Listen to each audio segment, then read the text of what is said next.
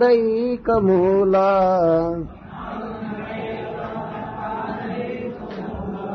दासानुदासो भवितास्मि भूयः।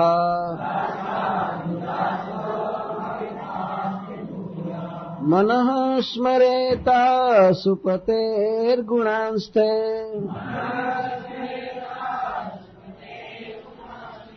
गृणीत वा कर्म करोतु कायः।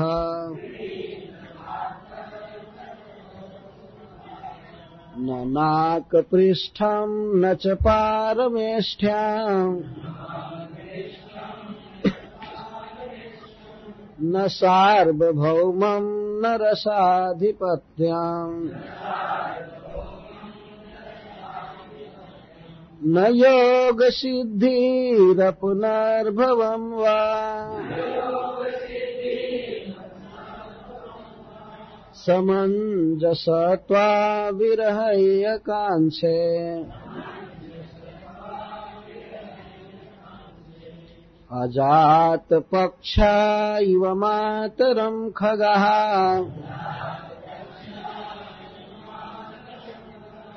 स्तन्यम् यथावत्सतरः क्षुधार्तः।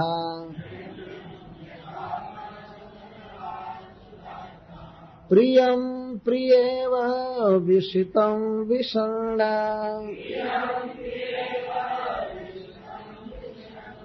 मनोरविन्दाक्षदिदृक्षते त्वाम्। ममोत्तमश्लोकजनेषु सख्याम्। संसारचक्रे भ्रमतः स्वकर्मभिः। त्वन्माययात्मात्मजदारगेहेषु आसक्तचित्तस्य न नाथ भूयात्। अहम् हरे तव पादैकमूला। दासानुदासो भवितास्मि भूयः।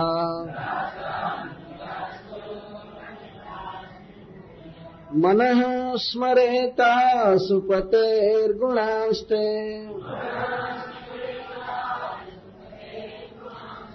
गृहीत वा कर्म करोतु कायः।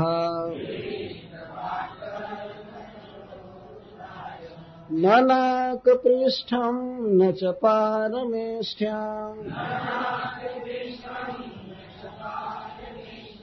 न सार्वभौमम् न रसाधिपत्याम्। न योगसिद्धिरपुनर्भवम् वा। समञ्जसत्वा विरहय्यकाङ्क्षे अजातपक्षा इव मातरम् खगः।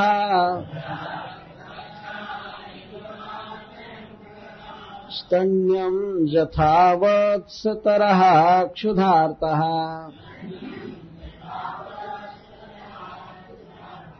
प्रियम् प्रियेव विषितम् विषण्णा।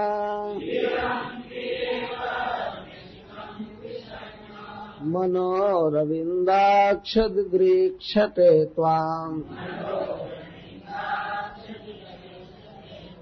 ममोत्तमश्लोकजनेषु सख्याम्। संसारचक्रे भ्रमतः स्वकर्मभिः। त्वन्माययात्मात्मजदारगेहेषु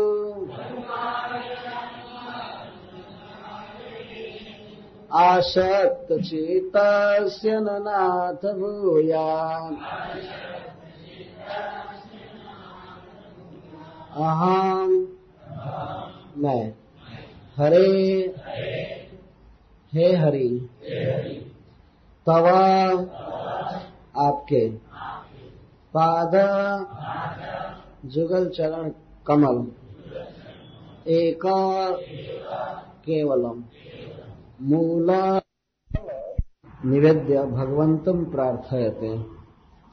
तो अब तक वृत्रासुर जी अपने अभिप्राय को भगवान इंद्र से निवेदन कर रहे थे।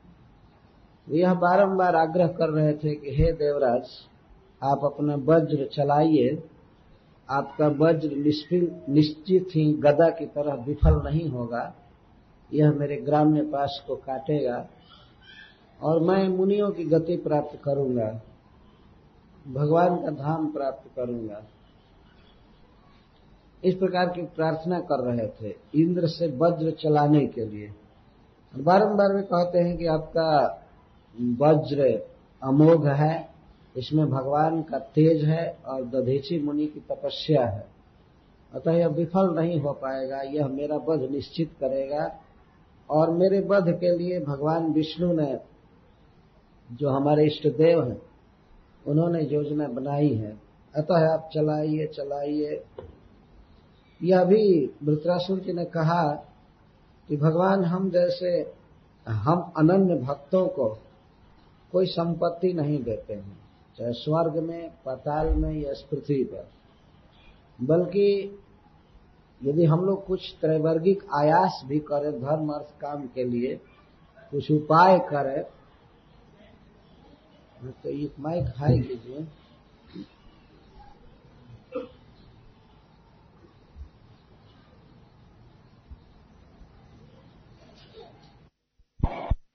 इंद्र के प्रति अपना अभिप्राय व्यक्त किए।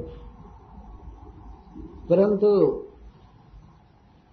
एक परम श्रेष्ठ वैष्णव समझकर भगवान इंद्र वज्र का प्रहार नहीं कर रहे थे।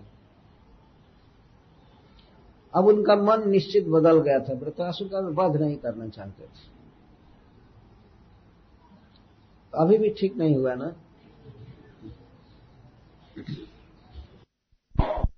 ठीक है?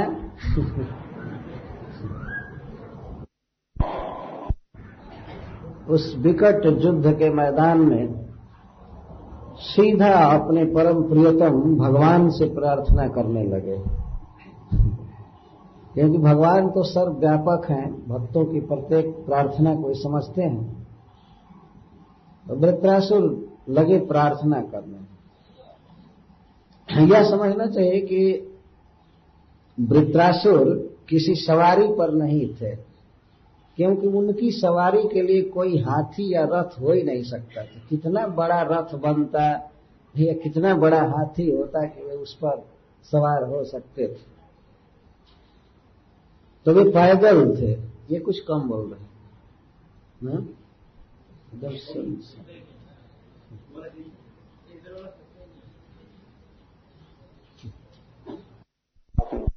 लगे। श्रीमद भागवतम की चार श्लोक भी चतुर्श्लोकी कहे जाते हैं। जिस प्रकार भगवान ने ब्रह्मा जी को उपदेश दिया है चार श्लोकों का तो यह भी चतुर्श्लोकी कहा जाता है।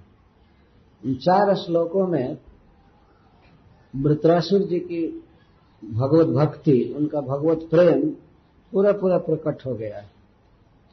और भगवान इंद्र ये दृश्य देख रहे थे और और सब देवता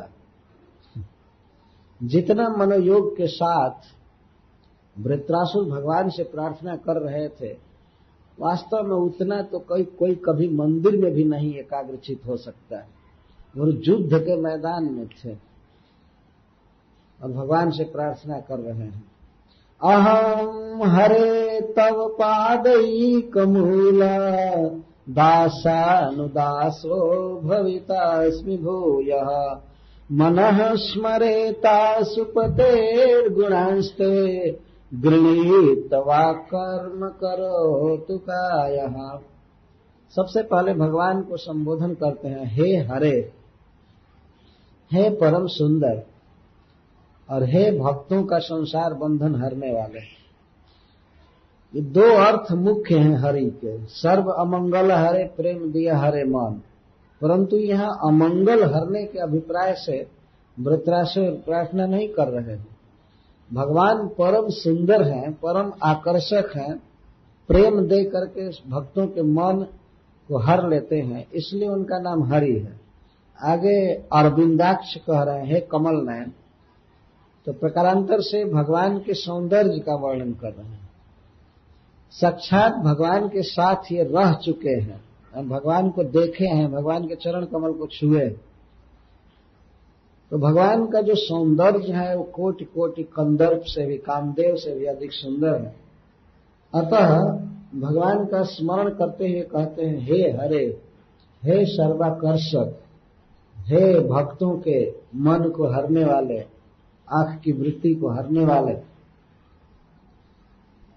अहम मैं तो पादय कमूल दासानुदासो भूय भविता अस्मी। हे हरे, मैं आपके चरण कमलों के दासों के दासों का दास पुनः बनो, भूय भविता अस्मी। भूया शब्द बता रहा है कि एक बार मैं आपके दासों का दास बन चुका हूँ। परंतु इस समय तो असुरों का भी असुर बना हुआ है। ये भाव इसमें बिल्कुल चित्तवृत्ति दूसरी, उनका स्वरूप दूसरा हो गया। तब पादव एवं एकम मूलम आश्रय जैसा तेसाम दासानुदास यहाँ मूल का अर्थ है आश्रय। अहम हरे तो पादयिक मूल तो पादव जुगल चरण, दोनों चरण कमल के लिए कह रहे हैं। आपके जुगल चरण कमल ही एकमात्र जिनके मूल हैं, आश्रय हैं, उन भक्तों के, उन दासों के, दासों का अनुदास मैं भूय भविता अस्मि। मैं पुनः भविष्यामी या भवेयम। मैं पुनः बनू, ऐसी कृपा कीजिए, हे नाथ। मैं आपके दासों का दास फिर से बनू। तो यह स्पष्ट है कि शरीर में मैं नहीं रहना चाहता। इस समय जो मेरा स्वभाव बन गया है, मैं इससे बिल्कुल उग चुका हूँ। मुझे अपने चरण कमलों के दासों का अनुदास हमें पुनः बनाइए। और एक बात के लिए बहुत अफसोस हो रहा है इनको कि जब से वृत्रासुर शरीर में जन्म मिला है, तब से केवल भगवत विरोधी बात करते रहते हैं देवताओं को सताते हैं, जीवों को मारते हैं, काटते हैं। तो कहते हैं कि हे नाथ, हे प्राणनाथ अशुपति कह रहे अशु का अर्थ होता है प्राण और पति का अर्थ है नाथ, पालक। हे प्राणनाथ, यद्यपि वृत्रासुर जी भगवान को अपने पति के रूप में हस्बैंड के रूप में नहीं देख रहे हैं, लेकिन कुछ भी हो, भगवान वास्तव में सबके प्राणनाथ। प्राय पत्नी अपने पति को प्राणनाथ कहा करती है।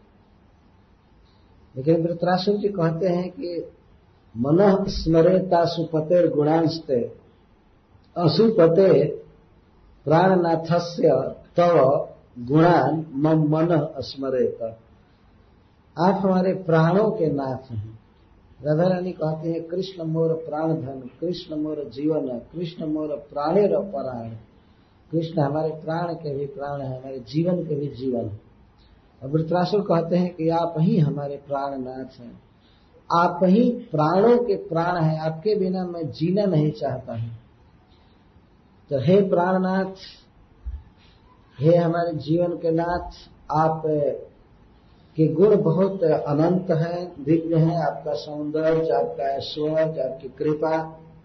तो मेरा मन सदा आपके गुणों का स्मरण करता रहे। यही हमारी आपसे प्रार्थना है। इस समय तो मैं दूसरा दूसरा स्मरण कर रहा हूँ क्या क्या तो मेरा मन आपके गुणों का स्मरण करता रहे और वाक गृणित गृणित का अर्थ ग्रहण करे। मेरी वाणी आपके ही गुणों को ग्रहण करती रहे, अर्थात कीर्तन करे, बोलती रहे। हरे कृष्णा हरे कृष्णा कृष्णा कृष्णा, हरे हरे। हरे राम हरे राम राम राम, हरे तो वाक गृणित, मन स्मरेत, क्या असुपते है तब गुणा आपकी विशेषताओं को, आपके अनंत गुणों को मेरा मन स्मरण करता रहे और मेरी वाणी उसी को गाती रहे। दोहराते रहे, सदा और काय मम काय मेरा यह शरीर, ते कर्म करो तू, आपका कर्म करे, आपकी सेवा करे, आपकी सेवा में लगा रहे। ये तीन वरदान मांग रहे हैं भगवान से। हे प्राणनाथ, मेरा मन आपके गुणों का स्मरण करता रहे, मेरी वाणी केवल आपके गुणों का कीर्तन करे, और मेरा शरीर केवल आपकी सेवा में लगा रहे। ऐसी कृपा कीजिए। बहुत सुंदर प्रार्थना है। मन स्मरेता सुपतिर गुणांस्ते गृहित वाक कर्म करो तो का है ये प्रार्थना है, बहुत ही विशुद्ध प्रार्थना है। भगवान के दासों के, दासों का दास क्यों बनना चाहते हैं कि उनकी संगति में रह करके आपके गुणों का ही मेरा मन स्मरण करता रहे। चाहे वो शाम हो, सुबह हो अर्धरात्रि हो मध्य दिवस हो, या जीवन का कोई भी समय कुछ भी हो, सब समय है प्राणनाथ, आपके गुणों का ही स्मरण करता रहे मेरा मन। भगवान के अनंत गुण है। श्रीमद भागवतम में कहा गया है कि जो व्यक्ति भगवान के गुणों को गिन करके उनको शेष कर देना चाहता है शतुबाल बुद्धि, वह वास्तव में मूर्ख है। तो बताया गया है कि किसी व्यक्ति को जिससे सिखाया जाता है भक्ति में भारत ग्राही जनार्दन, भगवान भाव के भूखे हैं भक्ति के में अगर किसी के पास भगवान को भोग लगाने के लिए चांदी का बर्तन या सोना का बर्तन नहीं है। तो किसी दुकान में कभी सोना का बर्तन देख करके उसी का ध्यान करने से उसी पूरा पीस दिया जाए किसी तरह से और इसके जितने डस्ट बनेंगे, धूल बनेंगे। और इनको गिनने के लिए संसार के सभी विद्वान जैसे भगवान शंकर, नारद जी, सरस्वती जी, शेष नायक, ये सब लगे। हो सकता है कि एक दिन गिन करके इसको शेष कर दे। ये संभव है। लेकिन भगवान विष्णु के सौंदर्य, कृपा, माधुर्य, ऐश्वर्य आदि गुणों को गिन करके शेष नहीं कर सकते। इतना अपार गुण है प्रभु में। उसको शेष नहीं किया जा सकता एक कवि ने लिखा है कि इस संपूर्ण पृथ्वी को कागज़ बना दिया जाए, पतला, किसी मशीन में। और सारे समुद्र में स्याही घोर दिया जाए। और जितने वृक्ष हैं, सबको काट करके कलम बनाया जाए। और लिखने के लिए देवताओं में जो सबसे बड़े बड़े लेखक हैं, जैसे सरस्वती जी, या बृहस्पति जी, या दैत्य में शुक्राचार्य, ये लोग बहुत बड़े बड़े विद्वान हैं, बहुत फास्ट लिखते हैं। गणेश जी सबसे फास्ट लिखते हैं। तो महाभारत तो लिख रहे थे। भगवान वेदव्यास देव ने कहा कि आप लिख दीजिए, मैं श्लोक बना रहा हूँ। तो गणेश जी ने शर्त किया कि लेकिन मैं लिखूँगा बहुत तेज, अगर लिखने में देर हो जाएगी, आप श्लोक नहीं बना पाएँगे तो मैं नहीं लिखूँगा। और भगवान विद्यास देव श्लोक बना करके सब नहीं रखे थे। उनको सोचना था और उनको लिखना था। तो यदि आपके श्लोक बनाने में देर हो जाएगी तो मैं बंद कर दूँगा। तो भगवान वेदव्यास देव ने कहा कि ठीक है, लेकिन बिना श्लोक का अर्थ समझे अपना लिखिएगा। उन्होंने कहा, ठीक है। तो बहुत फास्ट लिखते थे तो बीच बीच में भगवान वेदव्यास ने ऐसा श्लोक डाल देते थे कि उसका अर्थ समझने में थोड़ी देरी होती थी, तब तक कई श्लोक बना लेते थे। इस तरह लिखते जा रहे इस तरह से लिखा गया तो संपूर्ण पृथ्वी को कागज़ बना दिया जाए एकदम पेपर पृथ्वी सारी पृथ्वी। तो कितना होगा, कहाँ रखा जाएगा पेपर? और सारा समुद्र स्याही बना दिया, इंक बना दिया जाए, और सारा वृक्ष आदि लेख, लेखनी और लिखने के लिए देवताओं में वरिष्ठ लेखक लोग बैठेंगे भगवान के गुणों को लिख करके शेष नहीं कर सकते। आज तक भगवान शेषनाग अपने एक हज़ार मुख से सदा गाते रहते लेकिन उनको लगता है कि कृष्ण के गुण नित्य नवीन है। नया नया अनुभव होता रहता है। कभी शेष नहीं हो सकता। तो भगवान के गुणों का स्मरण करता रहे मन। मन का यह स्वभाव है कि वह कुछ न कुछ स्मरण करता रहता है। स्मरण करता रहता है।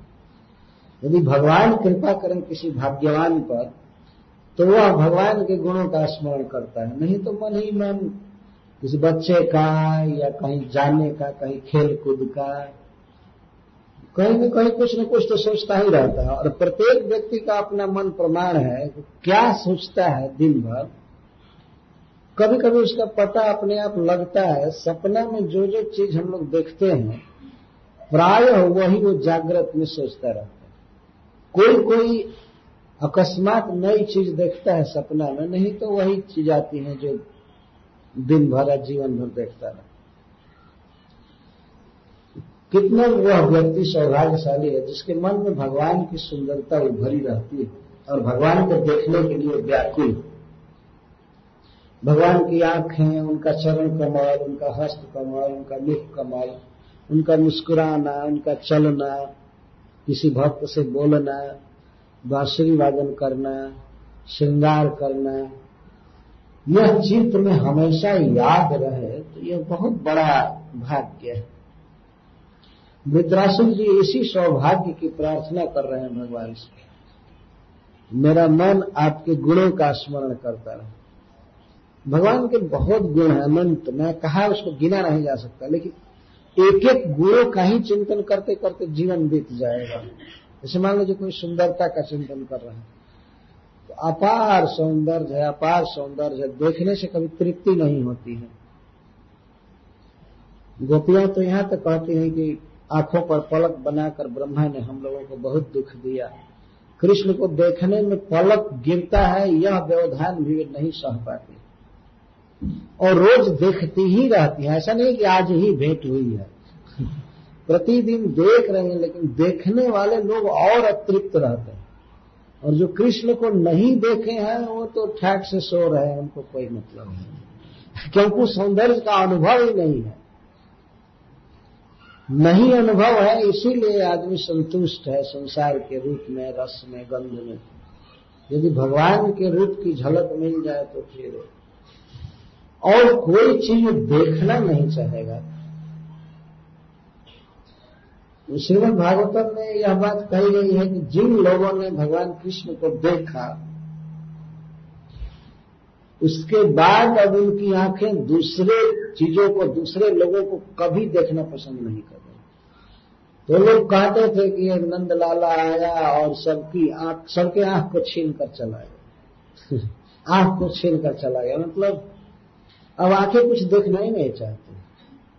इसी तरह से कृष्ण का मनोहर शब्द, बोलना, चलना, कोई भी चीज़ बहुत मनोहर है। और भगवान के ऐश्वर्यमय गुण माधुर्यमय गुण, कृपामय गुण स्नेहमय, भक्तों के साथ उनकी जो प्रीति है, बातचीत है, ये सब गुण है। इन गुणों का मेरा मन स्मरण करता है। मन स्मरण करे और वाक गृणित ताने व गुणाने व उन गुणों को ही हमारी बाणी गृणित ग्रहण करती रहे।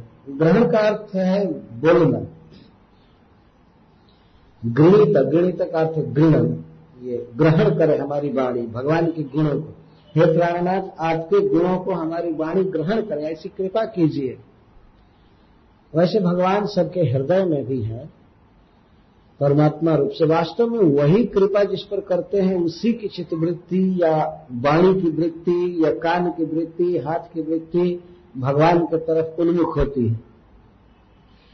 भगवान से यदि प्रार्थना किया जाए कि, हे प्राणनाथ, हे श्री कृष्ण, हमारा मन आपका स्मरण करे।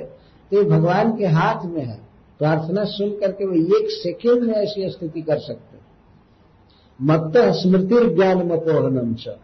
भगवान कहते हैं, मुझसे किसी को कोई बात का स्मरण होता है। मैं कारण हूँ। ये पूछा कि आप कहाँ से कंट्रोल करते हैं? तो कहते हैं सर्वस्व चाहे हृदय सन्निविष्ट। मैं तो सबके हृदय हृदय में ही रहता हूँ। और सन्निविष्ट, सम्यक निविष्ट, बिना मंत्र के, बिना प्रार्थना के ही मैं सबके हृदय में रहता हूँ।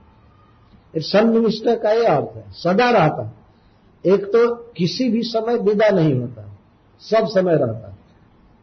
और किसी के बुलाने से, निमंत्रण से आया होने से तो बात नहीं। मैं अपना नियम बनाया, उस नियम के अनुसार सबके हृदय में हूँ। क्या करने के लिए? तो मत स्मृति ज्ञान में नाम चाहिए। सबको स्मृति देने के लिए, ज्ञान देने के लिए और विस्मृति देने के लिए। मैं सबके हृदय में हूँ। तो ऐसे प्रभु से, जो सबसे निकट है जीव के इस तरह की प्रार्थना करनी चाहिए कि मेरा मन आपके गुणों का स्मरण करे, मेरी वाणी उसी का कीर्तन करे और मेरा शरीर आपकी सेवा करे। ते कर्म, तव कर्म। भगवान की बहुत प्रकार की सेवाएँ हैं, उसको करे। तो वृतरासुर जी डायरेक्ट भगवान की सेवा में जाना चाहते हैं। दासों के दासों की सेवा करना चाहते हैं। तो उत्कंठा है। तो यह संभव तभी है जब भगवान के भक्तों की शरण ली जाए और उनके संग में भगवान के गुणों का आस्वादन किया जाए। तब भगवान के गुणों में मन बन जाएगा, वाणी कीर्तन करेगी और यह शरीर भगवान की सेवा में लगा रहेगा। डायरेक्ट भगवान की सेवा में जाने की प्रार्थना है वास्तव में। और अहम शब्द कह मैं मैं कह करके याद कर रहे हैं कि मैं कैसा था एक दिन और आज कैसा हो गया। मन में बहुत अफसोस हो रहा है हाँ इस समय मेरा जीवन ऐसा है कि आपके भक्तों को सता रहा हूँ। आपके भक्त हैं इंद्र और मैं इनको मार रहा हूँ, इनको तंग कर रहा हूँ। मुझको इसलिए पैदा किया गया हाय हाय मेरा कितना बड़ा दुर्भाग्य हो गया। याद आ रहा है, वो अपने उस जीवन को और इस जीवन से मिलान कर रहे हैं। कितना अंतर हो गया। अतः भूय शब्द का प्रयोग कर रहे हैं। भूय का अर्थ होता है पुनः फिर से। हे श्री कृष्ण हे विष्णु, हे नाथ, मैं फिर से आपका दास, दासों का दासानुदास बनू, फिर से बनू। और मेरा मन आपके गुणों का स्मरण करे, मेरी मेरी वाणी आपके गुणों का कीर्तन करे, और मेरा शरीर आपकी सेवा के काम में आ हमेशा सेवा में लगा रहे। प्रार्थना। इस पर मानो ध्यान में आविर्भूत, भगवान इनसे कह सकते हैं वृतरासुर जी जब प्रार्थना कर रहे हैं तो डायरेक्ट भगवान को देख करके प्रार्थना कर रहे हैं। स्मरण से स्फुरित हो रहे हैं भगवान। जो व्यक्ति भगवान के साथ रहा है, उनके चरण कमलों का स्पर्श किया है, भगवान की वाणी सुना है साक्षात तो उसको कितना स्मरण हो रहा होगा, वह दिन मैं भगवान के पास इस तरह से बैठा, इस तरह से चला, भगवान हमारे सिर पर हाथ रख के हमारे तरफ़ मुस्कुरा करके देख रहे थे। तो ध्यान में वे भूल गए कि मैं युद्ध में हूँ। और उनके सामने इंद्र है या दैत्य है, देवता है, इस बात को बिल्कुल भूल गए। इतना स्पष्ट स्फुरित मन में भगवान हो रहे थे, ये प्रार्थना कर रहे हैं। तो मान लीजिए भगवान कहें इनसे, ध्यान में आविर्भूत भगवान यह कहें कि ननु किम दास्य न मेरी दासता से क्या तुमको लाभ है? मेरा दास बनकर क्या करोगे? तुम तुम्हें महाफलानी दास्यामी। तुम जो भी अन्य चीज़ चाहो मैं दे सकता हूँ। मान लीजिए भगवान यह कहें तो महाफल, आप, यदि ध्रुव लोग चाहते हैं, या ब्रह्मा जी का लोग चाहते हैं, योग की सिद्धियाँ चाहते हैं, मोक्ष चाहते हैं तो मैं सब कुछ दे सकता हूँ आपको। क्योंकि आप मेरे अनन्य भक्त हैं। तो मेरा दास क्यों बनना चाहते हैं? और लीजिए, मैं और देना चाहता हूँ। तब ये कहते हैं न नाक पृष्ठम न चपार निष्ठम न सार्वभौम, न रसाधिपत्यम न योग सिद्धि रत्नर भवम व समंजस विरहय कांच। न नाक पृष्ठ। नाक का अर्थ होता है स्वर्ग। संस्कृत में यह शब्द, न का अर्थ है नहीं, अ का अर्थ है नहीं।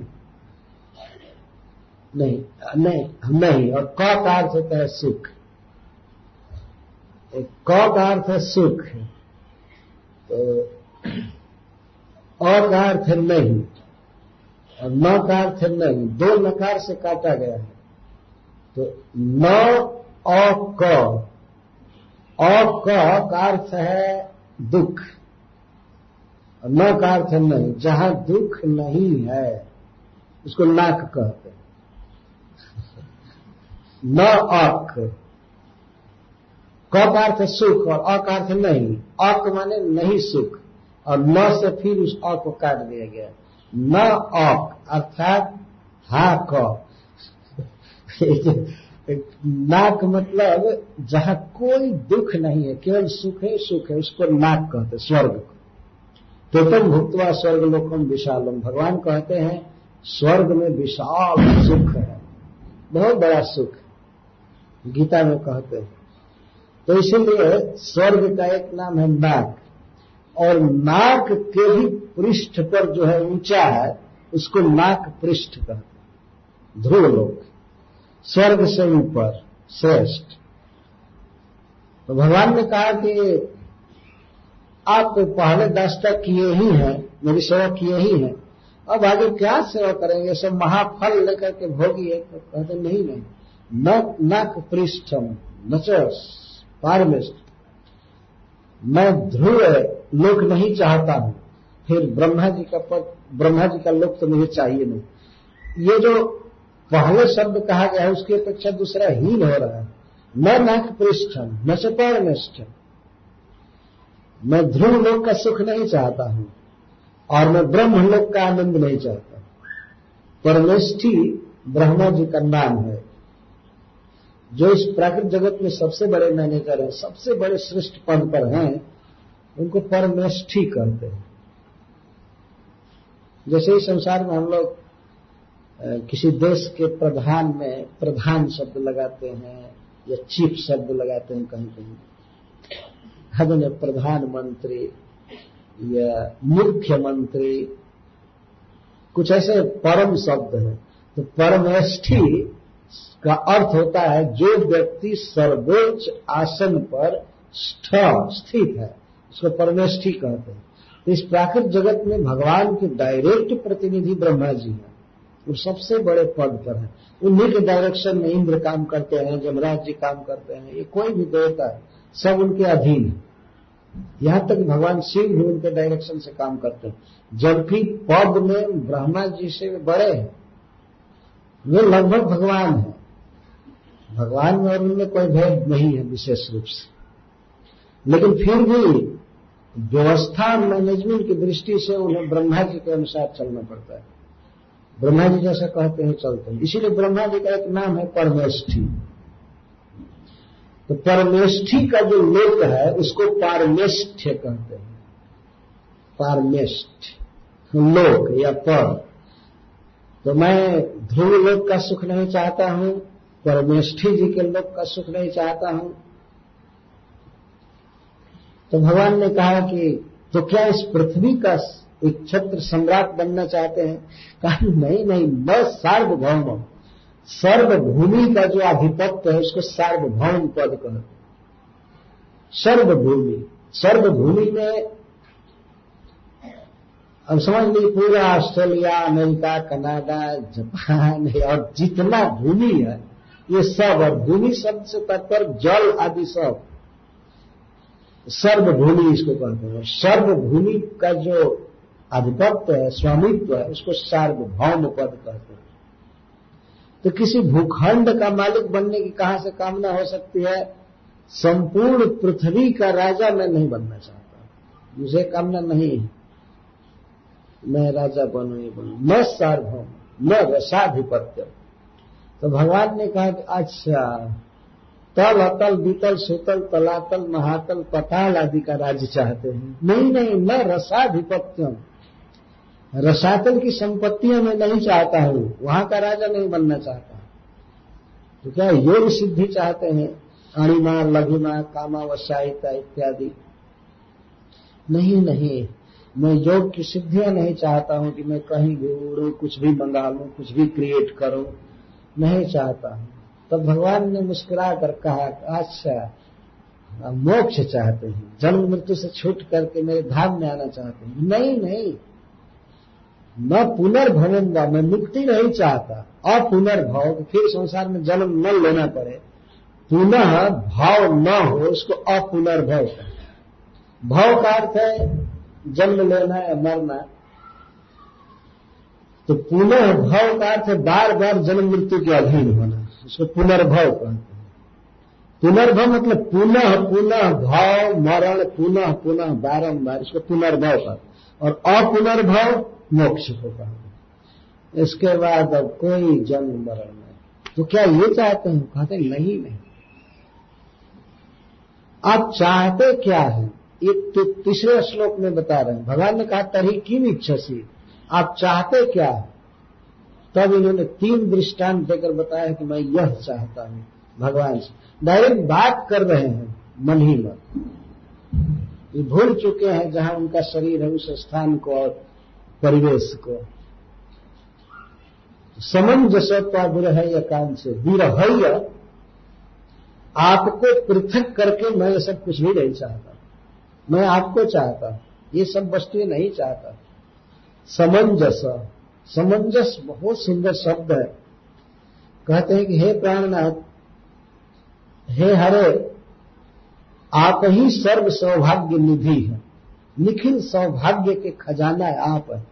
जो व्यक्ति आपको पा गया, उसके लिए और कुछ भी बाकी नहीं रहता। इसलिए मैं आपको चाहता समस्त सौभाग्य के निधान, भगवान। जो व्यक्ति भगवान कृष्ण को पा जाए, जिसका प्रेम कृष्ण में हो जाए, वही समस्त सौभाग्य का प्रापक माना जाएगा। किसी को सारा सौभाग्य मिला, सब तरह। क्योंकि भगवान में सब कुछ है। समंजस इसी समंजस शब्द से सामंजस्य शब्द बनता है संस्कृत में। समंजस। साम का अर्थ सम्यक, अंजस। अंजस का अर्थ होता है बिल्कुल कंफर्ट लाइफ बिल्कुल सुगम जीवन, सुखमय जीवन, आनंदमय, सौभाग्यमय, सफल, निरोग, ज्ञान से युक्त, सब कुछ, और चिरंजीवी, इसको समंजस कहा जाता है। भगवान अनाद पुरुष है। वो तो ऐसा नहीं है कि कभी हुए हैं, इसलिए उनको अनादि कहते हैं। और सनातन पुरुष है। सनातन अनादि का अर्थ है कि वे पहले कोई काल हम नहीं कर, सीमित कर सकते ये कब से है। वो अनादि है, और सनातन पुरुष का अर्थ होता है कि कभी उनका विनाश नहीं होगा, कभी नहीं। जैसे हैं, वैसे रहेंगे। और सर्वज्ञ है। नक्श सिक्त ज्ञान घन है। इनमें रोगों का नाम निशान नहीं है, चिन्मय दय है। भगवान के शरीर में कहीं खरोच नहीं है। और और जो देवता है या चाहे मनुष्य, उनका शरीर कहीं न कहीं ज़रूर कटा हुआ होता है। चाहे सब्ज़ी काटने में चाकू से उंगली कट गई हो कहीं, चाहे ठोकर लगकर नख निकल गया हो अच्छा कहीं ऑपरेशन करके रेलगाड़ी का ट्रैक बना दिया गया उस देह पर, कुछ न कुछ चिन्ह ज़रूर होता है। लेकिन भगवान के देह पर कोई चिन्ह इस तरह का नहीं। केवल एक भृगु जी के चरण चिन्ह को भगवान अपने छाती पर धारण करते हुए बहुत सुंदर लगता है। और कितना युद्ध लड़े भगवान विष्णु, कितना युद्ध किए, लेकिन उनका शरीर कभी नहीं कटा। और लोगों के शरीर हैं, वो भी नहीं कटे हैं, लेकिन बड़े भयावह हैं। जैसे भगवान शिव का शरीर भी कहीं कटा छटा नहीं है, लेकिन ललाट में एक आँख है, वो अच्छा नहीं लगता है। वो तो बहुत खैर की बात है, खैरियत है कि वो बंद रखते हैं इसमें। ये तो देखने के लिए नहीं रखे हैं। संपूर्ण ब्रह्मांड को जलाने के लिए ये समझिए, भट्टी जैसा उनकी आँख अगर खुली तो जल करके राख हो गया। इसीलिए वो अच्छा नहीं लगता, उनको त्रिलोचन कहते हैं। भगवान का भगवान शिव का एक नाम है त्रिलोचन दो आँख से देखते हैं, लेकिन वो आँख बंद रखते हैं। प्रलय के समय खोलते हैं। एक बार अकस्मात खोले थे। कामदेव उपद्रव कर रहा था तो उस खोल करके देखे वो जल कर रहा था। जो पूरा ब्रह्मांड जल सकता है जिस आँख की ज्वाला से तो कामदेव जल जाए, कौन बड़ी बात और श्रृंगार आदि भी इनका बहुत अटपटांग है। कभी भी कोई साबुन या स्नो पाउडर अभी नहीं लगाए। भगवान सिंह सब कभी नहीं लगाए। और चांदी, सोना सब ये पैदा किए हैं, लेकिन एक भी गहना नहीं लगाया चिता की राख लगाते हैं और गहने के जगह पर मनुष्य की हड्डी की माला पहनते हड्डी का श्रृंगार कर। पहनने के लिए कभी रेशमी कपड़ा नहीं पहने कोई रेशमी का साधारण मरकीन और पापुलिन ये सब कभी नहीं पहने केवल बाघम्बर पहनते और कभी कभी बिल्कुल अभी नहीं, दिगंबर रहते पहनते नहीं। तो इसलिए भगवान शिव का यह स्वरूप नहीं है कि उनके साथ बैठा जाए या उसका बहुत ध्यान किया जाए, प्रेम किया जाए, लेकिन भगवान का जो स्वरूप है, कौन नहीं रम जाता है? सर्व सौभाग्य निधि। आप किसी भी गुण की कल्पना कीजिए मन में, उस गुण में भगवान पूर्ण है पूर्ण है, अनंत है। कोई भी गुण, कोई भी गुण एक क्षमा का गुण जैसे शास्त्रों में वर्णन किया गया है। कहा गया है कि जिसमें धीरता है, क्षमा है, वह वास्तव में ईश्वर है। तो इस विषय में भी श्रीमद भागवत में कथा है कि एक बार भृगु जी परीक्षा लेने के लिए भेजे गए ऋषियों के द्वारा। ऋषि लोग जानते थे भगवान का स्वभाव, लेकिन फिर भी संसार में रह रहकर अज्ञान छाता रहता है लोगों में। इसलिए भेजे भृगु जी को। सरस्वती नदी के तट पर देवता ऋषि लोग एक यज्ञ करना चाहते थे। तो उनमें से ये प्रस्ताव कुछ लोगों ने, कुछ लोगों ने डाला कि यज्ञ में किसकी पूजा किया जाए? तो कुछ विवाद होने लगा। तो ऋषियों ने कहा, भृगु जी को कि आप जा करके तीनों ईश्वरों की परीक्षा लेकर आए ये तो निर्विवाद है कि तीन सबसे श्रेष्ठ हैं, भगवान है और ब्रह्मा जी, शिव जी। आप जाइए परीक्षा लेकर आइए। तो भृगु जी चले निर्भय। तो सबसे पहले वे अपने पिताजी के यहाँ गए, ब्रह्मा जी के तो पहले जब भी मिलते थे तो सष्टांग प्रणाम करते थे, चरण छूते थे, पिताजी आशीर्वाद देते थे, समाचार पूछते थे। और इस बात उनको परीक्षा लेनी थी। तो ब्रह्मा जी को इन्होंने प्रणाम नहीं किया। सीधे ब्रह्मा जी मिले तो खड़े खड़े ऐसे रह गए। पूछे भी नहीं कि पिताजी आप कैसे हैं, क्या कुछ नहीं। ब्रह्मा जी सोचे कि पागल हो गया क्या? क्या हो गया इसको? बहुत क्रोध आया। क्रोध में भी सोचे कि कुछ डांट डांटू गाली दू, इसको बोलो, ऐसा क्यों? दंड हो गया है, हो गया, लेकिन दूसरा अज्ञान नहीं आया कि पुत्र है, क्या डांटू? अगर डांटूँगा ये बात फैलेगी तो लोग हमको भी कहेंगे कि तो आपने इसको ट्रेनिंग नहीं दिया होगा। इसलिए आपका दोष है। इसलिए क्रोध लोग के लिए कुछ कहे मैं।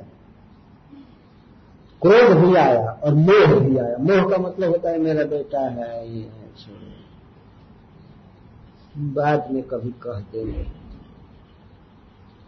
उनकी परीक्षा हो गई। बहुत हल्का पेपर था, लेकिन उसमें भी ब्रह्मा जी फेल हो गए।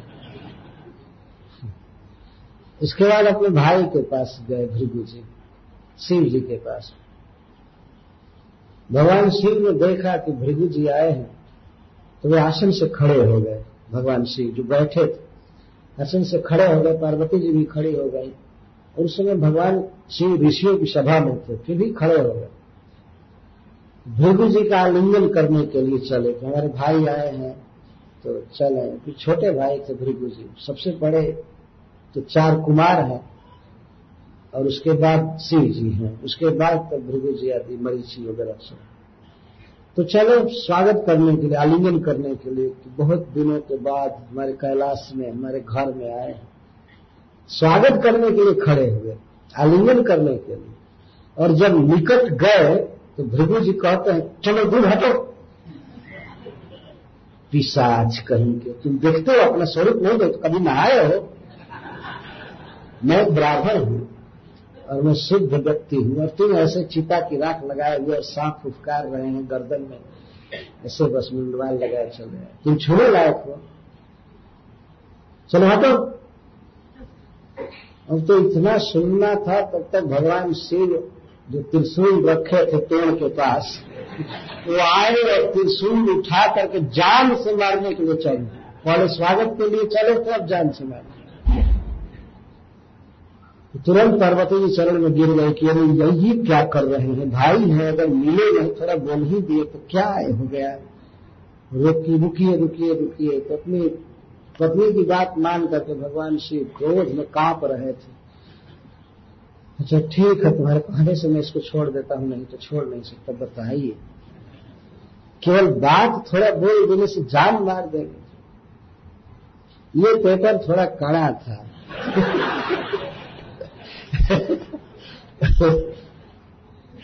इसके बाद इनकी हो गई परीक्षा। ये लोग कितने पानी में हैं भृगु जी देख लिए। चल। इसके बाद गए बैकुंठ। जथावत भागवत में जो लिखा गया है, मैं वो कह रहा हूँ।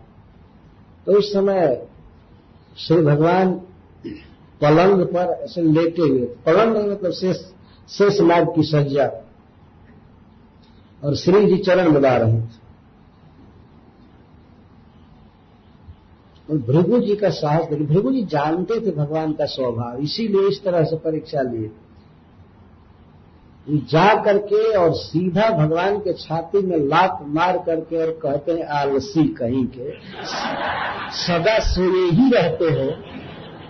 सदा जब देखो तब छिरदक साई, गर्भोदक साई और यह साई, वह ऐसा सोए ही रहते हो। मार करके उन्होंने कहा। भगवान तुरंत हड़बड़ा करके उठे और उठ करके नीचे बैठ गए और इनको पकड़ करके शेष शेषनाग की सज्जा पर बैठाए। बैठाकर भगवान इनके चरणों को सहलाने लगे, कहने लगे, हे मुने, आपका चरण कमल बहुत सुकुमार है, मेरा वक्षस्थल बहुत कठोर है। आपके चरणों में चोट लग गई होगी। तो भगवान अपने हाथ से सहलाने लगे चरण। और कहे कि यदि आपके आने की पूर्व सूचना मुझे होती तो मैं आपका स्वागत किया होगा मुझे मालूम नहीं था मुझे क्षमा करें या करेंगे तो भृगु जी तो रोने लगे वहाँ पर। भागवत में लिखा गया कि उनकी आँखों में आँसू छल छलाया है। इसको ईश्वर कहते हैं इसको भगवान कहा अनंत क्षमा। जिसमें धैर्य हो सह जाए शिव जी को तो इन्होंने केवल बात से मारा था, बात कहा था। अगर कहीं लात लगा दिए होते तब यहाँ तो लात से मारे न और भगवान इनके चरण सेवा करने लगे। उन्होंने कहा कि आपका यह आशीर्वाद मेरे वक्षस्थल पर सदा रहेगा, आपका चरण चिन्ह। क्योंकि आप ब्राह्मण मेरे आराध्य हैं। भगवान ने ऐसा कहा। मैं आप लोगों का दास भगवान आज भी भृगु पद चिन्ह रखते हैं। भक्त दर्शन करते हैं, देखते हैं, जब भेंट होती है भगवान से तो भगवान के वक्षस्थल पर भृगु जी का चरण चिन्ह है। तो यह है भगवान की क्षमाशीलता। मैं कह रहा हूँ कि कोई भी गुण भगवान में ही अवस्थित है, अनंत गुण गुण के रत्नाकर समुद्र है वास्तव में। उनको समंजस कहा जाता है। सर्व सौभाग्य निधि, सर्व गुण के समुद्र। तो आपको छोड़ करके, आपको पृथक करके मैं धूल लोक नहीं चाहता हूँ, ब्रह्मा जी का लोक नहीं चाहता हूँ, फिर इंद्र आदि का लोक मैं कहाँ से चाहूँगा? ये कहने का आशा है।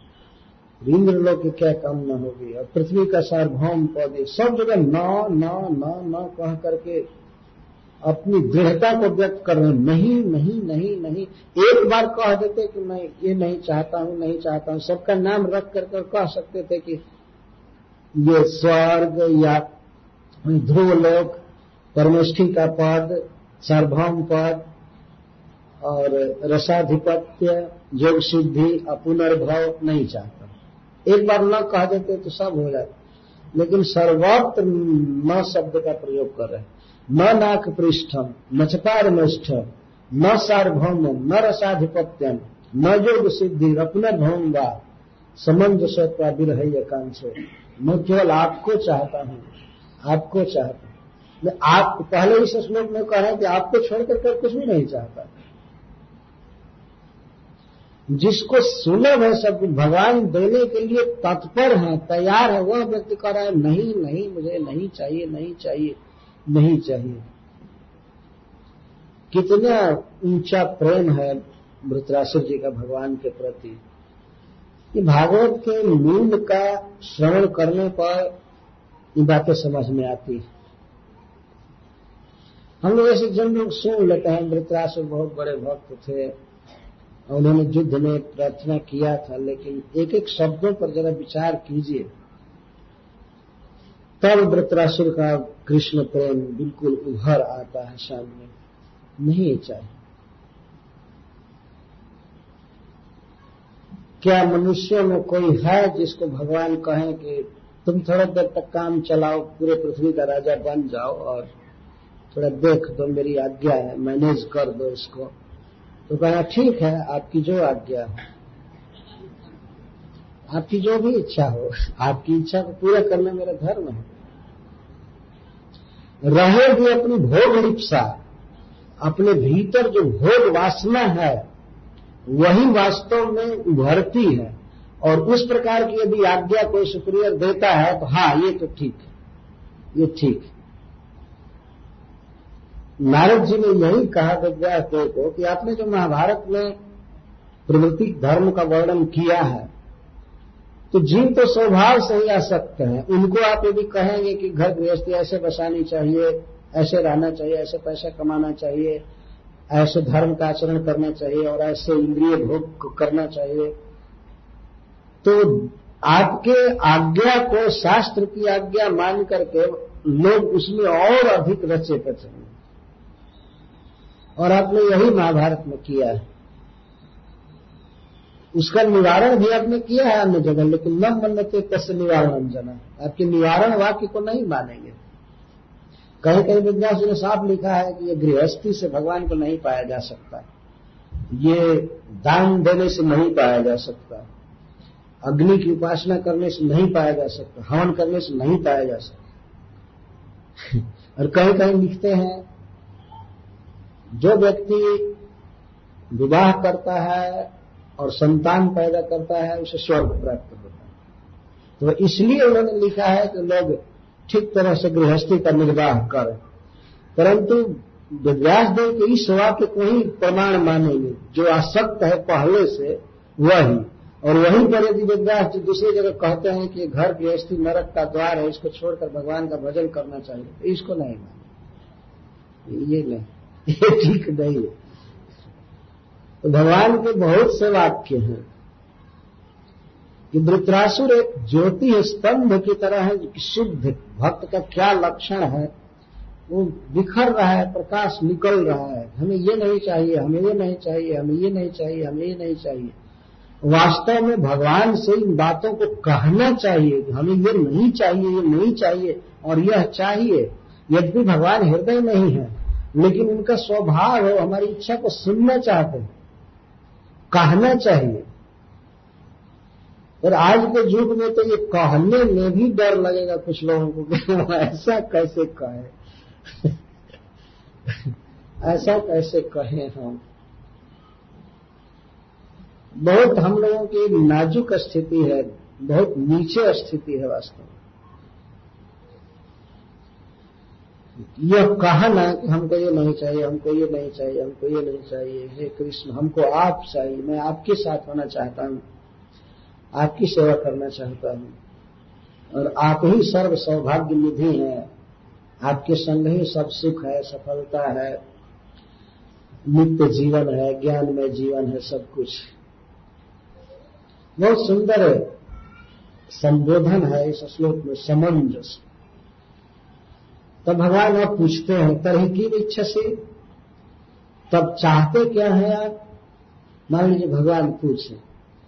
तब ये कहते हैं अगले श्लोक में कि, हे प्रभु, हे नाथ, जिस तरह पक्षियों के पंखहीन बच्चे अपनी माँ की प्रतीक्षा करते हैं और जिस तरह से गाय के तुरंत जन्मे हुए छोटे छोटे बच्चे अपनी माँ के स्तन का दूध पीने की लालसा करते हैं और जिस प्रकार दूर देश में गए हुए अपने प्रियतम के विजोग में दुखिता, प्रिया अपने प्रियतम की प्रतीक्षा करती है, उस तरह से, हे प्राणनाथ, मेरा मन आपको देखने के लिए तरस रहा है।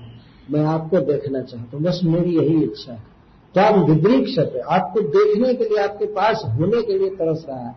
एक बार मैं देखा हूँ, आपको, आपके पास रहा हूँ। मेरा मन तड़प रहा है। अच्छा यह नहीं कह रहे कि मैं तड़प रहा खंडे मेरा मन तड़प रहा है। तो इसके द्वारा मानो वृतराशि यह कह रहे हैं कि मैं तो मान जाऊँगा, लेकिन मेरे मन को कैसे समझाऊँगा गोपियाँ ठीक इसी तरह से कहती है कि उद्धव जी, हमारा मन तो मान जाएगा, लेकिन मैं हमारी आँखें कैसे मानेंगी? जब तक श्री कृष्ण को नहीं देखती हैं, आँखें नहीं मान सकती। तो मेरा मन आपको देखने के लिए तड़प रहा है। अजात पक्षा ही वो मातरम खगा। पहला दृष्टांत दे रहे हैं कि जैसे अजात पक्षा खगा मातरम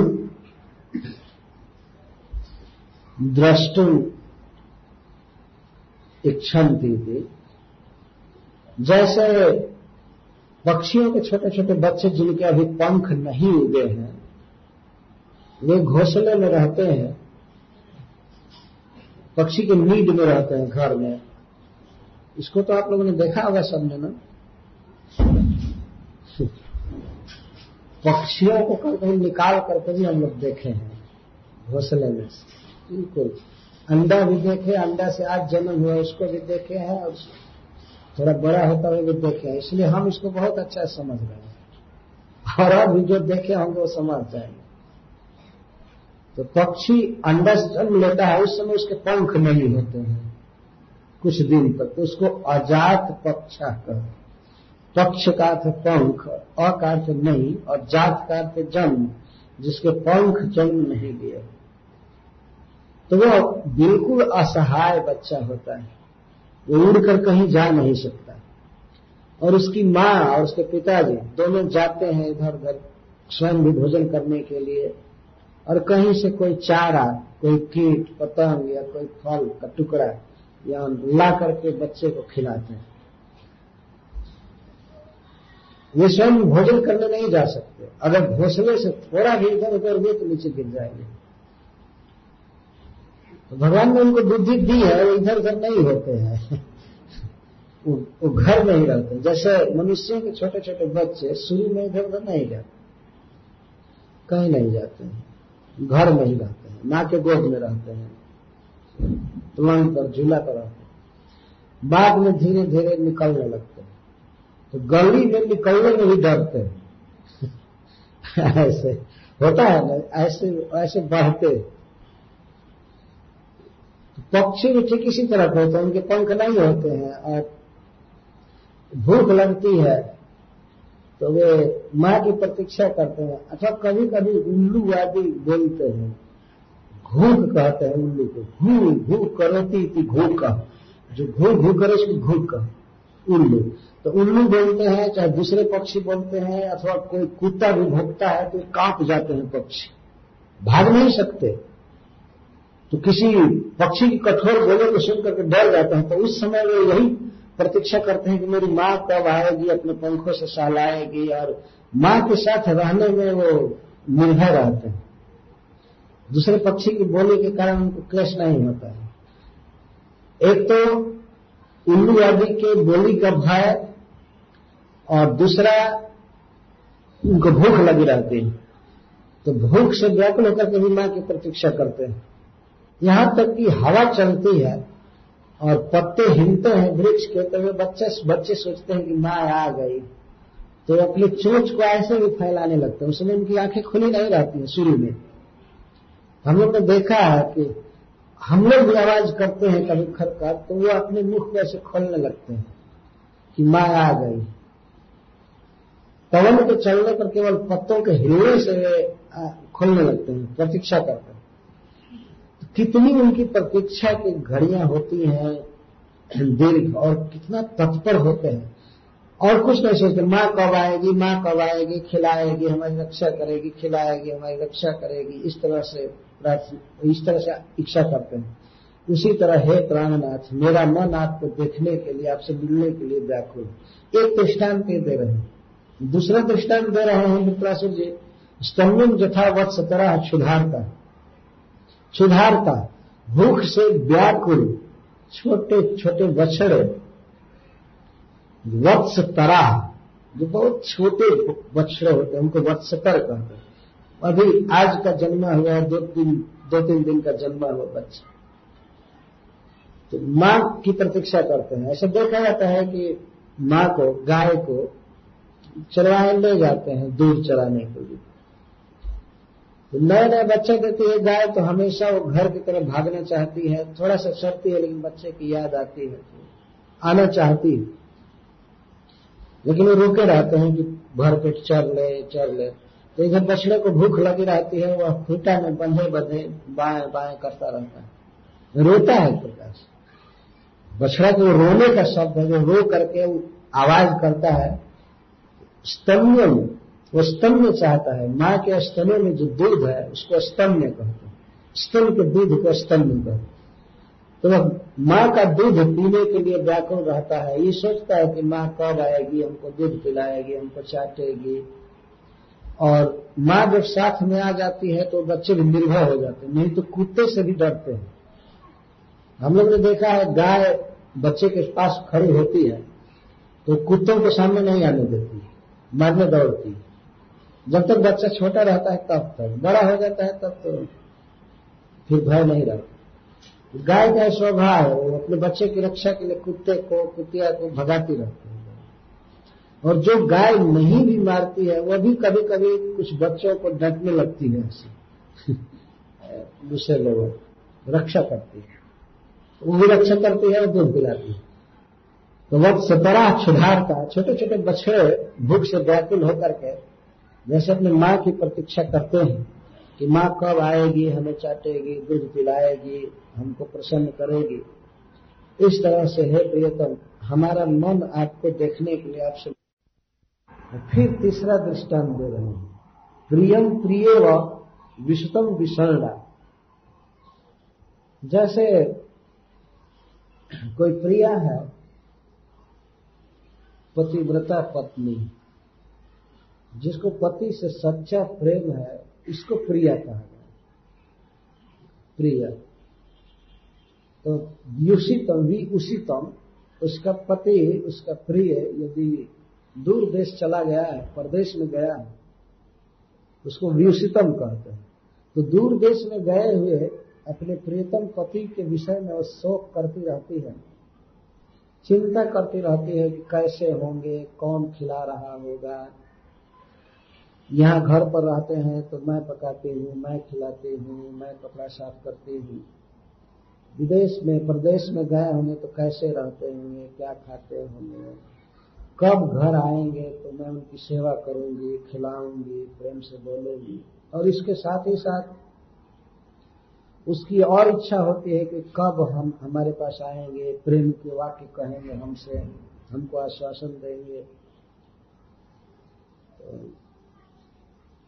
प्रिय शब्द है और प्रिया शब्द है। इसके द्वारा यह सिद्ध हुआ कि वह प्रियतम की प्रतीक्षा करती है, सेवा करके सुखी करने के लिए। अन्यथा पत्नी शब्द रहता है। तो पत्नी शब्द में वह बात नहीं होती। पत्नी केवल जो है कहे मतलब है कि यदि वह पति व्रता नहीं है, पति में ही उसका सुलाना प्रेम नहीं है और घर गृहस्थी में आ सकता है, बच्चों में भी आ सकता है, घर गृहस्थी को देखना चाहती है। वो भी पति से प्रेम है, लेकिन प्रिया शब्द इसलिए दिया गया है कि प्रियतम पति को ही सुखी करना चाहती है। और उसे चिंता नहीं होती है। पत्नी शब्द कह दिया जाए तो उसका अर्थ होगा कि वो ये प्रतीक्षा करती है, यह भी सोचती है कि पति कब आएँगे तो थोड़ा माल पानी लाएँगे तो घर का काम धंधा होगा, बिल दिया जाएगा, ये दिया जाएगा, वो दिया जाएगा। वो कभी कभी अपेक्षा करती है। और स्वाभाविक है, पत्नी है तो वो अपेक्षा करेगी ही। लेकिन मेरे जो प्रिय शब्द दे रहे हैं, उसका दूसरा अर्थ प्रिया जो अपने प्रिय की प्रतीक्षा करती है तो केवल सुखी करने की वासना उसकी रहती है। कब मैं भोजन बनाऊँगी, कब उनका चरण संवाहन करूँगी, पंखा झलूँगी उनको स्नान कराऊँगी और अपना सर्वस्व, अपना सारा अंग देकर के शरीर से उनकी सेवा करूँगी।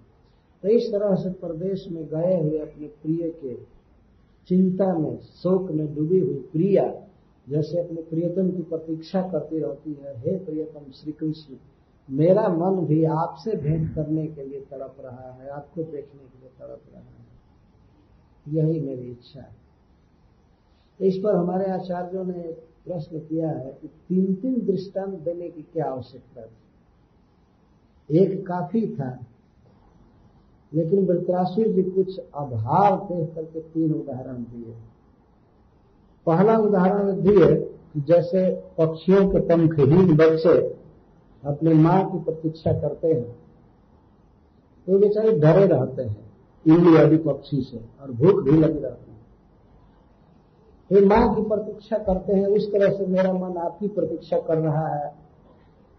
तो वृत्रासुर जी ने सोचा बाद में, तुरंत कहने के बाद नहीं नहीं। मैं उस तरह से प्रतीक्षा नहीं कर रहा हूँ, भगवान की जैसे पक्षियों के बच्चे करते हैं। पक्षियों के बच्चों में दो बात देखी जाती है कि वे एक तो भयभीत रहते हैं तो माँ का संग चाहते हैं भय से मुक्त होने के लिए। और दूसरा, भोजन चाहते हैं। और भोजन भी माँ के शरीर से पाने के लिए व्याकुल नहीं होते हैं। पक्षी का ऐसा स्वभाव है कि पक्षी बाहर का भोजन प्रस्तुत करता है। कीट, पतंग, घास, जो भी है, और बाहर से लाता है। तो बच्चे माँ के लिए इतना व्याकुल नहीं होते हैं जितना वो व्याकुल होते हैं माँ के द्वारा लाए हुए कीट पतंग से भोजन के लिए व्याकुल होते हैं। है ना? पक्षी के बच्चा देखा जाता है कि कभी भोजन करके तृप्त हो गए बच्चे तो वो तृप्त रहते हैं, फिर प्रतीक्षा नहीं करते हैं। भूख नहीं रहती है तो प्रतीक्षा नहीं करते हैं। तो ये माँ से भोजन चाहते हैं। माँ को माँ को चाहते हैं, लेकिन माँ से चाहते हैं। ज़्यादा यह तमन्ना ये ये इच्छा रहती है। इसलिए वृताशा जी को इस दृष्टांत से असंतोष हो जाए तब वो दूसरा दृष्टांत दे रहे हैं। स्तम्भन यथा वत्स करा सुधारता फिर उन्होंने कहा जैसे गाय के नन्हे नन्हे बछड़े अपने माँ की प्रतीक्षा करते हैं, भूख से व्याकुल होकर के, उस तरह से मेरा मन आपकी प्रतीक्षा कर रहा है। इसकी अपेक्षा, प्रथम दृष्टांत की अपेक्षा इस दृष्टांत में कुछ वैशिष्ट है, कुछ विशेषता है। वह क्या है कि गाय से प्रेम करते हैं बछड़ा, गाय के दूध से, लेकिन वह दूध गाय के देह में होता है। तो थोड़ा ज़्यादा निकट लग रहा है कि गाय को ही चाहते हैं। गाय का दूध चाहते हैं, लेकिन वह दूध गाय के देह के बाहर नहीं है। गाय के देह में, देह से निकलता है। तो स्तन पीना चाहते हैं। परंतु फिर भी इस दृष्टांत से भी असंतोष हो गया उनको। मैंने सोचा कि अंततः तो कुछ भी हो, लेकिन बछड़े अपने माँ के लिए व्याकुल नहीं होते हैं, इतना जितना माँ के दूध के लिए व्याकुल होते हैं। उनके मन में अभाव हो गया तुरंत बोलने के बाद। पहले तो बोल वास्तव में बोलना चाहते थे कि जितना तत्परता से बच्चे, पक्षियों के बच्चे प्रतीक्षा करते हैं, जितना बछड़े प्रतीक्षा करते हैं, जितना प्रिय प्रतीक्षा करती है, उस तरह से मैं तड़प रहा हूँ। मेरी एक एक, मेरा एक एक क्षण कोटि कोटि युग जैसा बीत रहा है आपको पाने के लिए, देखने के लिए। कहने का आशा ये था। लेकिन दृष्टान देने के बाद तुरंत मिलाने लगी अरे, ये पूरा पूरा ठीक नहीं है।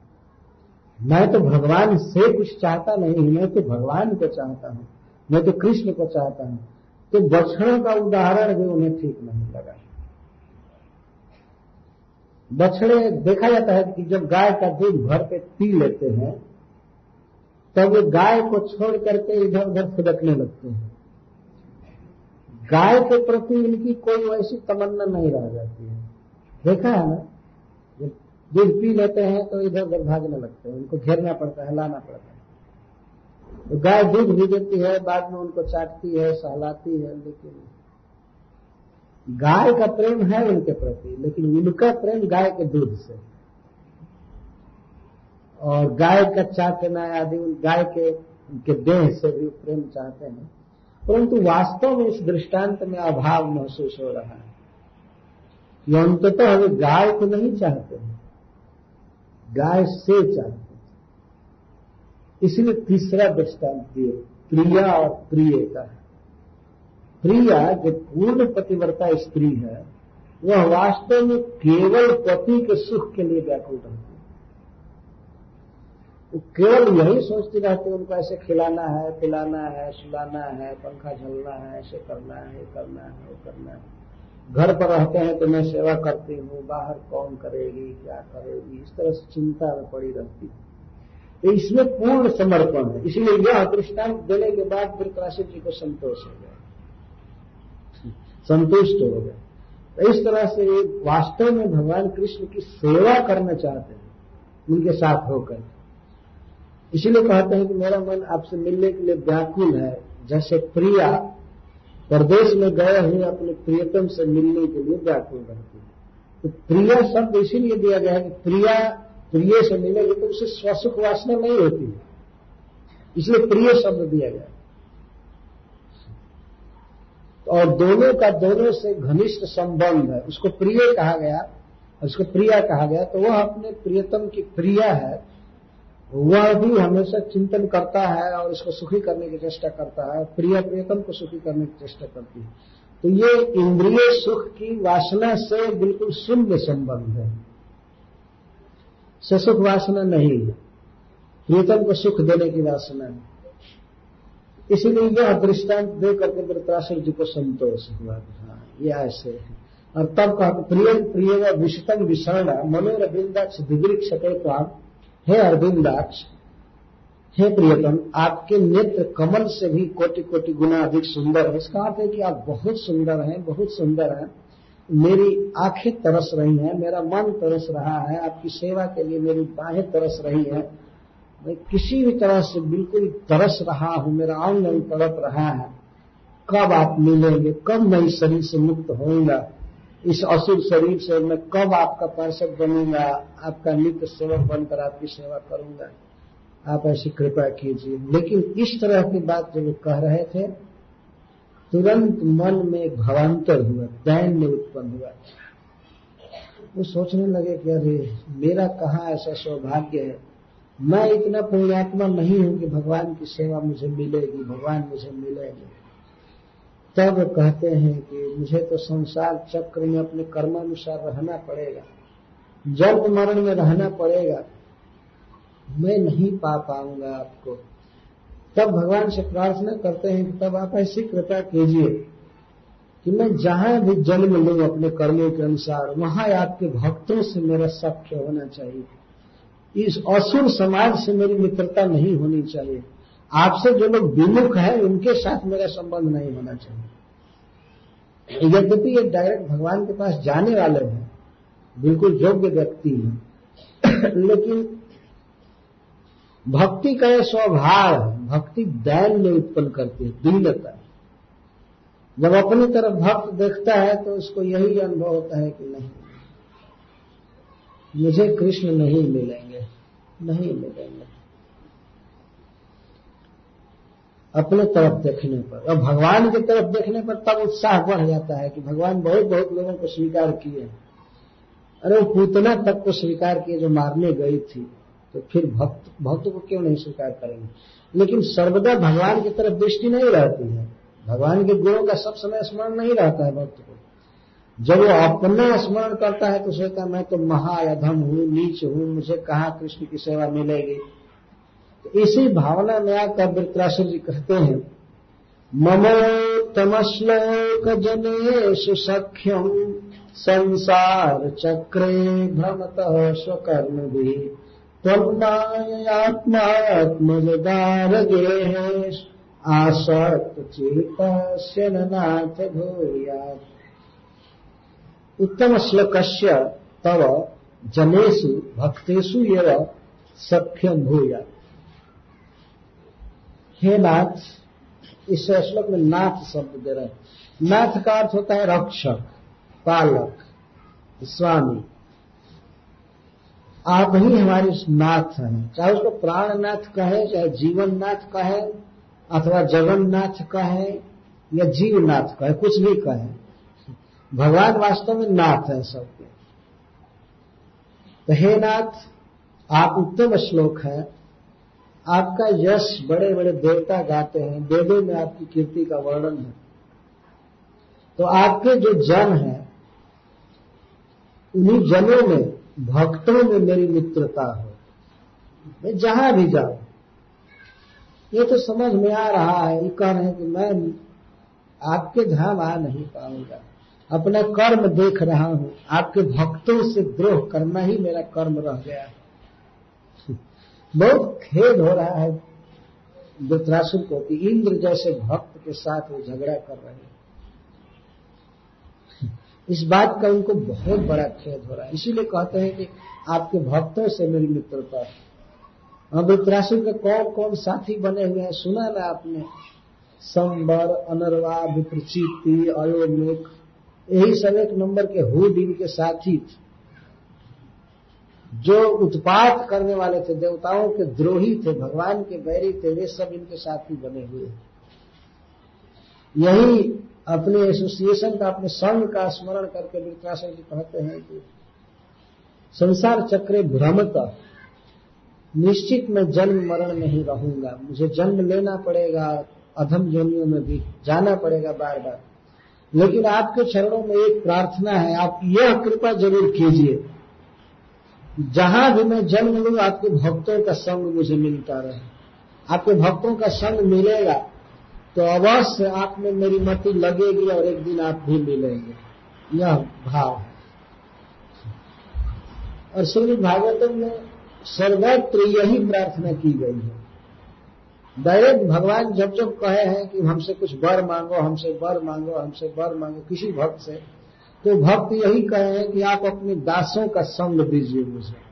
अपने भक्तों का संग दीजिए। आपके चरणों में यही प्रार्थना भगवान से डायरेक्ट भगवान का संग न मांग करके भक्तों का संग मांगा गया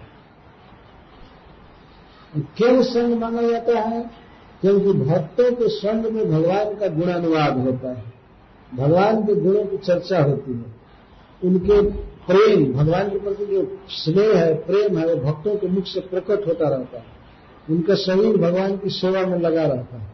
तो उनके संग में रहने से अपने आप भगवत भावना बढ़ जाती है।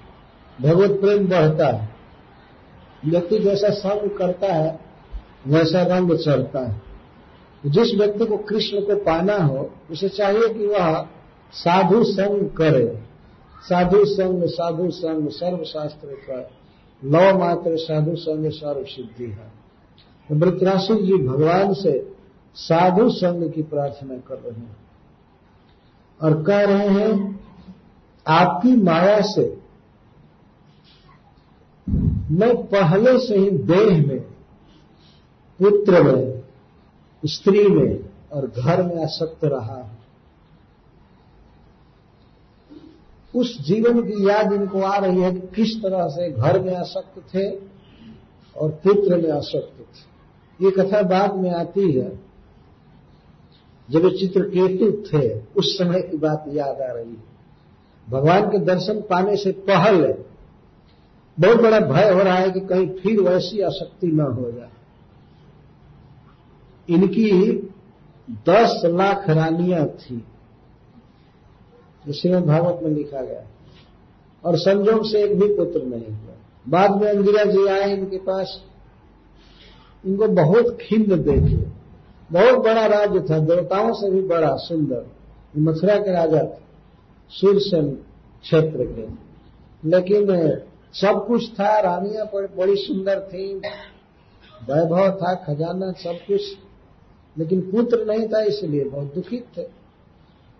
तो अंगिरा जी आए और देखे, इनसे समाचार पूछने लगे, पूछे, राजा जी, आप कैसे हैं?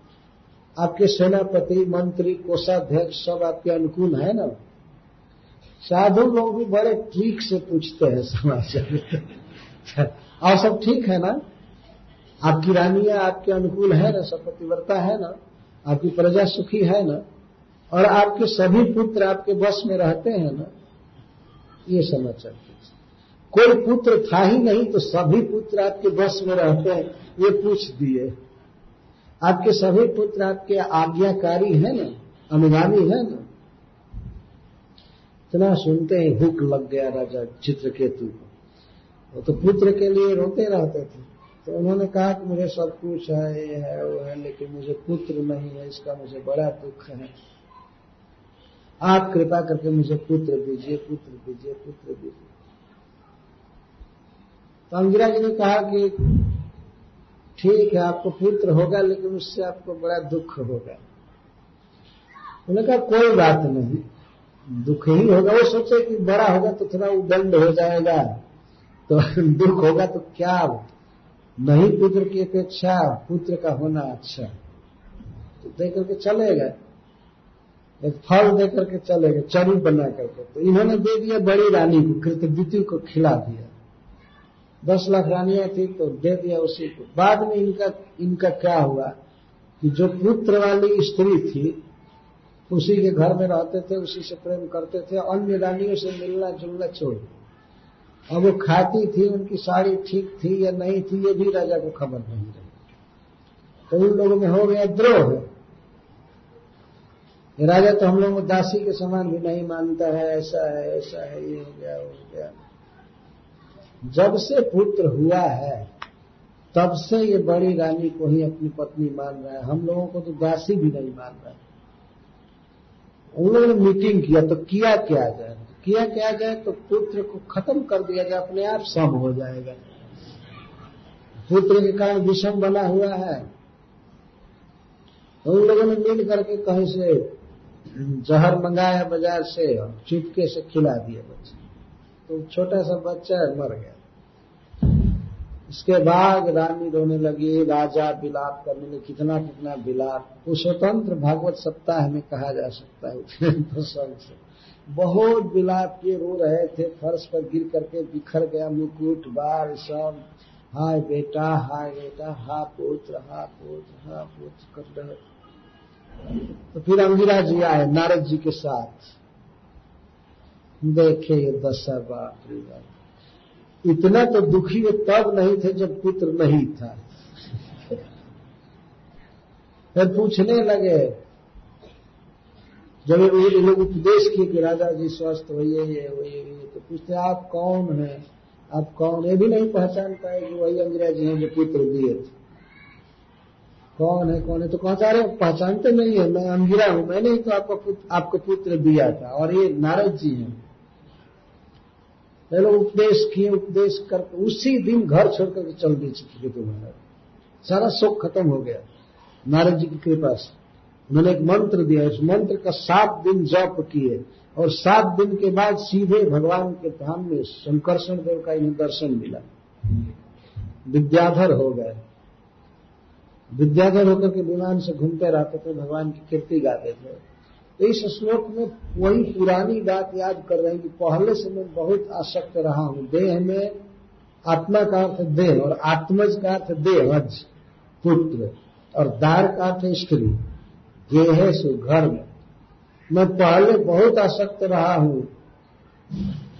देह में, पुत्र में, स्त्री में और घर में।